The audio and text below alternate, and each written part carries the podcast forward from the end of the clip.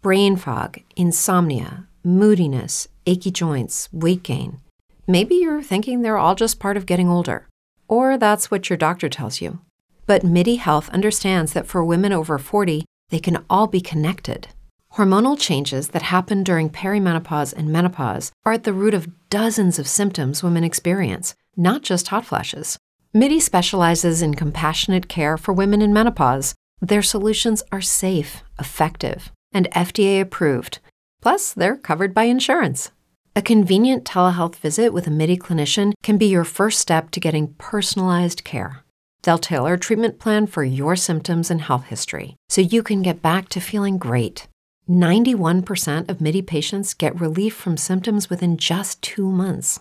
When your body changes, your care should too.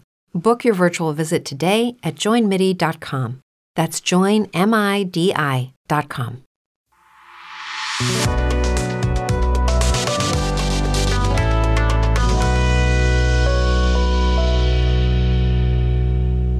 Appuntamento con informazione arriva al concordato preventivo biennale che consentirà ai contribuenti di accordarsi preventivamente per due anni sui propri redditi col fisco. Il decreto attuativo della delega fiscale approda domani in Consiglio dei Ministri e prevede che l'Agenzia delle Entrate metta a disposizione dei contribuenti la proposta di adesione entro aprile 2024. Inoltre, le notifiche fiscali, comprese contestazioni e cartelle, potranno essere spedite al contribuente anche sul domicilio digitale. La lotta all'evasione punterà anche sull'intelligenza artificiale grazie a una maggiore integrazione delle banche dati delle amministrazioni. Violenta battaglia nella notte a Gaza tra l'esercito israeliano e i miliziani di Hamas, uccisi 20 uomini del movimento estremista palestinese, mentre altri 10 sono fuggiti, fa sapere l'IDF. Un colonnello della brigata Golani è morto negli scontri. Il Ministero della Salute della Striscia, controllato da Hamas, ha aggiornato il numero delle vittime dall'inizio del conflitto. I palestinesi morti sarebbero 9.061, di cui 3.760 bambini. Il ministro degli esteri italiani afferma: Spero che altri due italiani escano da Gaza oggi. Oggi 400 persone con doppio passaporto lasceranno la striscia dal valico di Rafah con l'Egitto. Allerta rossa in Friuli Venezia Giulia per l'arrivo di una perturbazione collegata alla tempesta Ciaran che ha flagellato la Manica.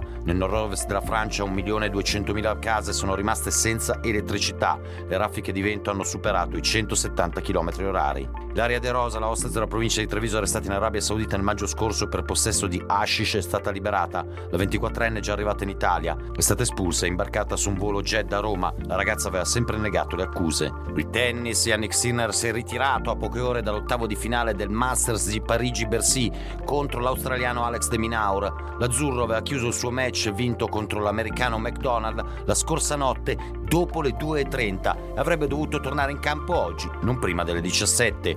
Il successo di ieri consolida comunque la quarta posizione dell'Alto Atesino nel ranking ATP. È tutto, grazie per l'ascolto.